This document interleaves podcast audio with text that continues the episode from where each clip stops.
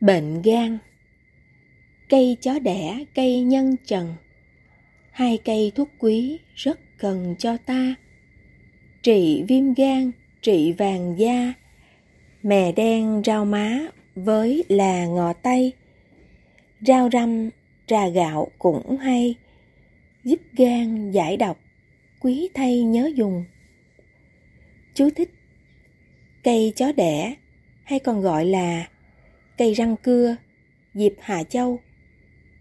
Cây này trị viêm gan B rất tốt. Mè đen Chất độc hóa học của Mỹ làm các cây cối chết khô. Riêng cây mè vẫn sống và phát triển bình thường. Nhân trần Bảo vệ tế bào gan, ngăn ngừa tình trạng viêm gan mỡ, hạ huyết áp, thúc đẩy tuần hoàn, chống viêm gan, vàng da.